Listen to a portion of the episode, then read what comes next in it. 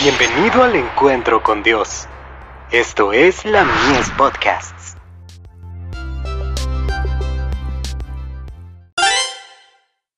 Hijos e hijas de Dios. Salvar a los perdidos.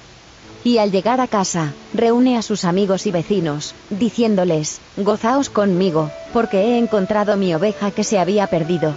Lucas 15, verso 6.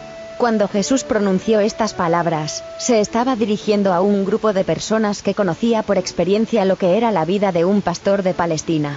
En ese lugar no se guardan los rebaños en llanos o en campos de pastoreo cercados, sino en las faldas de las colinas entre despeñaderos y precipicios.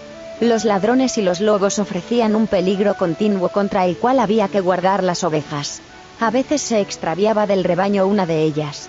Por eso se las contaba a menudo para tener la seguridad de que ninguna se había perdido, porque el pastor debía rendir estricta cuenta de todas las ovejas confiadas a su cuidado.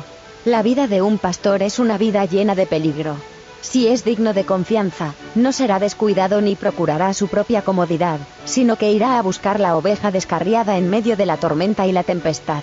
Esa es la forma como el pastor verdadero trata al pecador perdido. Va tras él, no vacila ante el peligro, la abnegación y el sacrificio.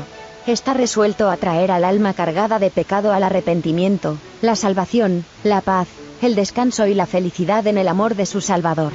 Y cada uno que ha experimentado el amor de Jesús en su propio corazón, tiene la oportunidad de reflexionar si no hay alguien a quien, mediante el esfuerzo personal, el tacto y la bondad, puede traer a Jesús, quien está dispuesto a aceptar a todos los que desean allegarse a Él. Todos nosotros podemos lograr mucho mediante el esfuerzo personal. Podemos ser colaboradores con Jesucristo. The Youth Instructor. 28 de abril de 1886.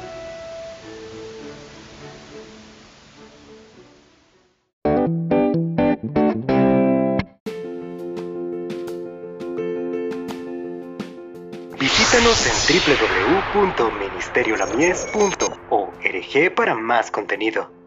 Dios te bendiga.